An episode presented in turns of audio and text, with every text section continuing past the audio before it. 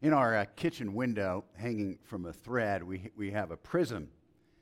And it was given to me by a cousin long ago. She's no longer with us, and I, I love that prism.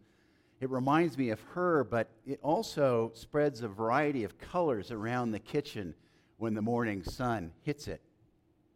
And as I watch the colors dance around the kitchen, I am reminded of the various facets of God, if you will creator, forgiver, helper, guide, challenger, leader, awe inspirer, lover, and, and so many more. And as we journey through life, it's clear that each of us needs something different from God from moment to moment. Sometimes what we need is comfort because we're in a, a poignant time of, of loss, confusion, despair, or sadness. Other times we need God's encouragement and, and strength. And during other passages, what we need is for God to challenge us and, and move us out of complacency or, or too much self certainty. But at its core, I believe God seeks not only to love us, but to fundamentally transform who we are and how we show up in the world. And on this point, I love what the writer Annie Dillard once said. She says about church and Christians Does anyone have the foggiest idea what sort of power we so blithely invoke? Or, as I suspect, does no one believe a word of it? The churches are like children playing on the floor with chemistry sets, mixing up a batch of TNT. It's madness to wear hats.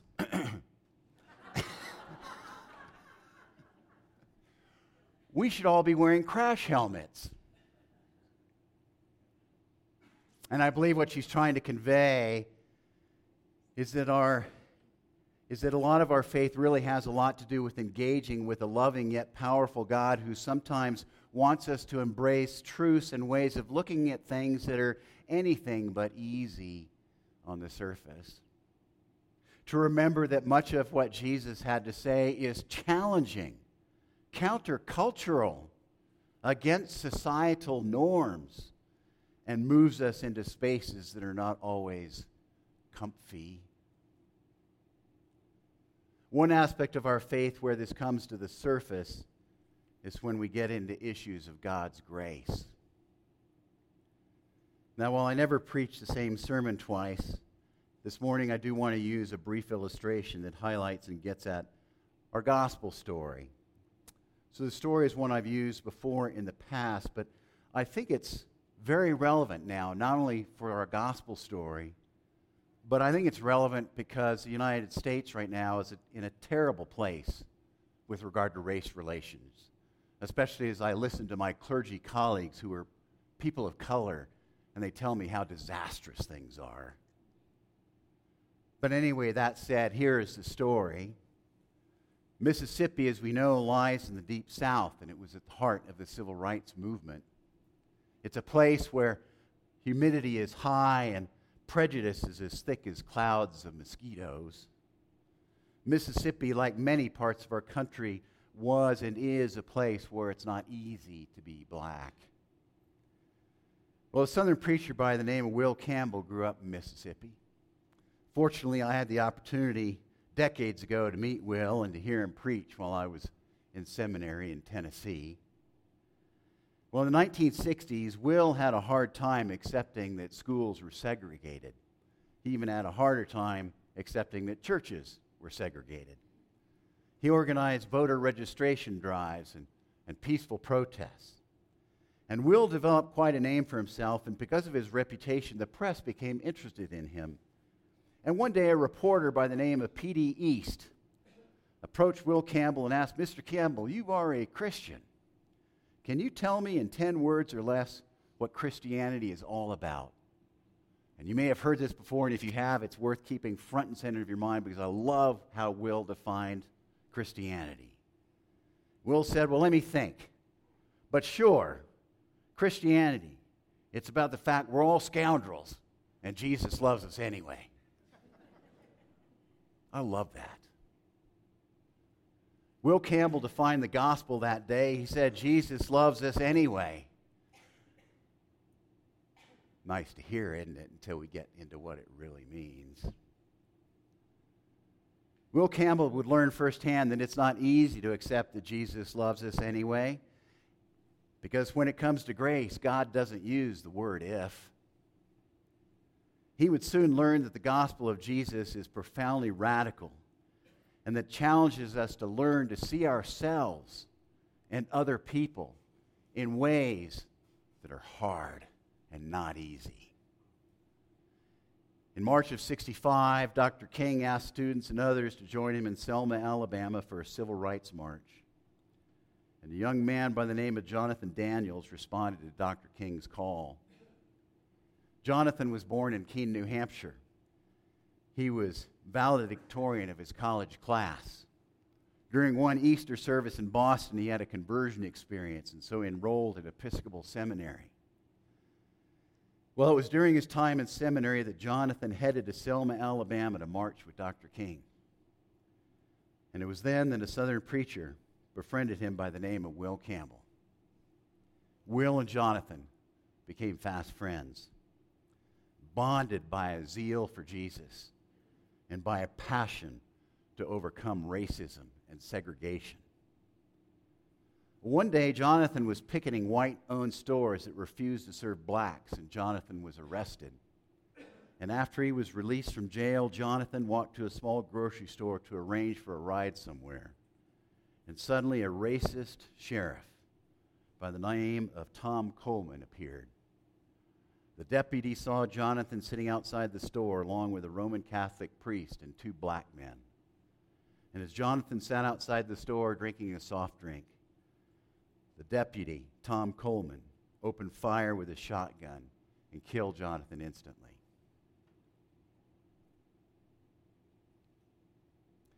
Well, soon after Jonathan's murder, the reporter, P.D. East, who had once asked Will Campbell, Campbell to define what Christianity is all about, approached Will once again. He said, Mr. Campbell, I have some questions. You once said that the message of Christianity is, is that we're all scoundrels and Jesus loves us anyway. That's right, Will said. Well, was your friend Jonathan a scoundrel? Well, if you mean was he a sinner and Jesus loved him anyway, yeah, of course. The reporter then asked, Well, is the, is the sheriff Tom Coleman who killed Jonathan a scoundrel? Will responded, Yes, of course. He's more than a scoundrel. He's a terrible sinner. The reporter then asked Mr. Campbell, Well, between your friend Jonathan and the deputy, who does Jesus love more? Who does Jesus love more?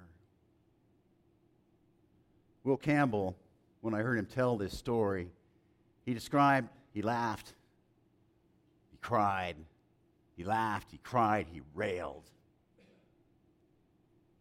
And then he yelled out to the reporter The idea that a man can go to a store where a group of human beings are drinking soda pop, kill one of them with a shotgun blast, and that God would love that man is more than I can understand. But unless that is precisely the case, there is no gospel of Jesus Christ, and there is no good news. Unless that is the truth, we have only bad news because we are back to trying to earn God's love, and we are left with a God who says to you and to me, I will love you only if. A quick caveat God's grace does not mean we're not to seek justice. God's grace does not mean there should not be consequences for actions. God's grace does not mean anything goes, far from it. But God's grace does mean that Jesus loves us anyway, regardless. And hence our reading today. Feel the heat turning up a little bit? This is a reading, when you hear it, makes you want to yell out, well, for God's sakes, that's not fair. Exactly. In the gospel, Jesus tells us the story of a business manager who goes out to hire workers for a vineyard. The manager finds people who are willing to work early in the morning. I'll pay you a full day's wage. Great, they say, and they go to work. About mid morning, the manager finds some more people standing around. I'll pay you a fair wage to work. Great, they say, and they go to work. At noon, The manager finds more people, offers them a fair wage. Great, we'll go to work. At 3 and 5 in the afternoon, the manager does the same thing, and they all agree to work for a fair wage. At the end of the day, the manager calls them all together to pay them. He calls those whom he hired at the end of the day first. He pays them a full day's wage. They work for less than an hour. Well, the rest of the workers are thrilled. They got paid that much. Think how much more we're going to get. They can't believe the generosity of the manager. They jump for joy. Immediately, the people hired at 3 and noon and 9 a.m. and first thing in the morning discover they're all paid exactly the same amount from the manager. Everyone says, hey, whoa, whoa, whoa, whoa, that, that is not fair. That's not the way that our culture and society works. That's not fair. We work more hours than those others, and we're getting paid the same. It's not fair. Precisely. The manager says, Look, I paid you a fair wage. You were all paid the same. Are you jealous? Are you stingy because I'm generous with all people? Well, this parable is about a lot of things. It's a great example and reflection of God's grace and the love of God that is at the love of God that is at the heart of God's grace.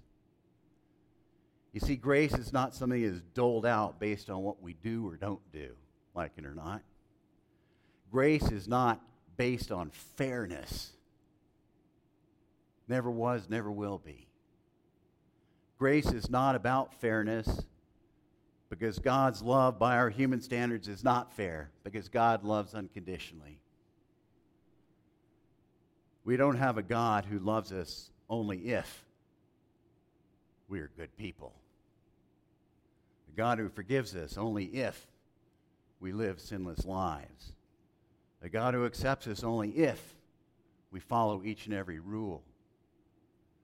And by telling this story, Jesus is asking you and asking me to take the radical, uncomfortable, upending, infuriating step of really embracing the truth that we have a God that loves us anyway, and all that that means. Jesus is asking us to allow ourselves to be washed over by the love of a risen Lord who never thinks of using the word if when it comes to loving you and loving me. And this is not easy because this truth applies to everyone that gets us stressed out and angry and ticked off and out of sorts in the United States of America today. Right wing Republicans, left wing progressive Democrats, you're all scoundrels, and Jesus loves you anyway.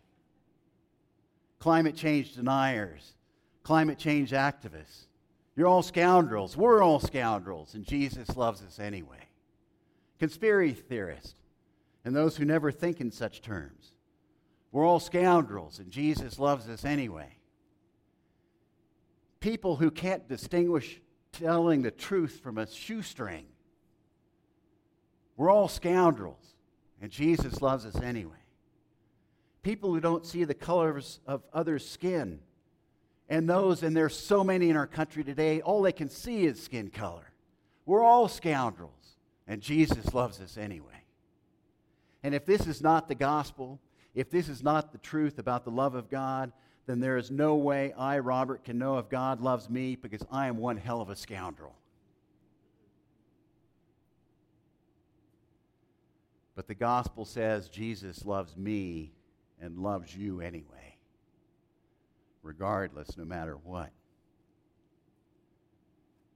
So if we had to earn God's love, how many mistakes can we make before we lose it? How much money do we need to give away? How many pages of Leviticus do we need to get right? What's the standard? What's the measuring stick? How much is good enough? How much can we sin? But Jesus says we can't earn it, we don't have to. So receive it and live it. We're all scoundrels, and Jesus loves us anyway, and that is the message of Jesus on the cross. That's what the cross is about. With this in mind, if we embrace and accept this, if we can take in the profound love of God, if we can learn to see ourselves through God's love, if we come to heal because of this love, if we allow our lives to be infused and informed by such love that's not fair, it changes everything, including how we respond, treat, and act toward all the scoundrels in our lives. Because, gosh darn it, they're loved just like we are. And it's because of God's grace that our behavior, our actions, and our thoughts matter. It's because of grace that we fundamentally understand that not anything goes and that actions matter and that not all actions we take or thoughts we have are okay. It's a response to grace, it's not to get the grace. We are to act and think in loving ways not because we need to earn God's love, but because precisely we don't. That is the heart of the gospel. We love and act with integrity, honesty, and courage because we are loved freely. This is the message that America needs to hear today, not partisan BS. The apoplectic hatred and division and anger makes me want to throw up because it is the complete antithesis of Jesus Christ. The complete breakdown across party lines of decency, selfless service, respect, civility, and telling the truth for God's sakes, and much more reflect a nation that does not take God's grace seriously. Living by the unfairness of God's grace is what our country and we need. That is how we heal America. By accepting and living out this totally unfair message of the gospel that we're all scoundrels and Jesus loves us anyway.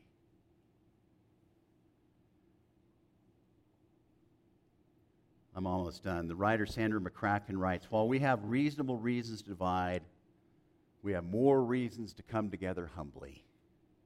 We aim our judgment towards someone else's dark heart, even as we hope no one notices the same shadows within ours.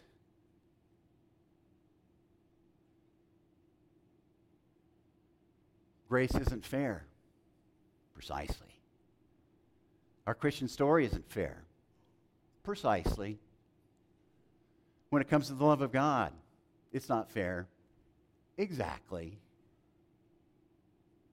And so when it comes to love and loving others, let's follow Jesus' love and not only love those who are upstanding, but especially those that aren't. And let us spend a few moments in prayer.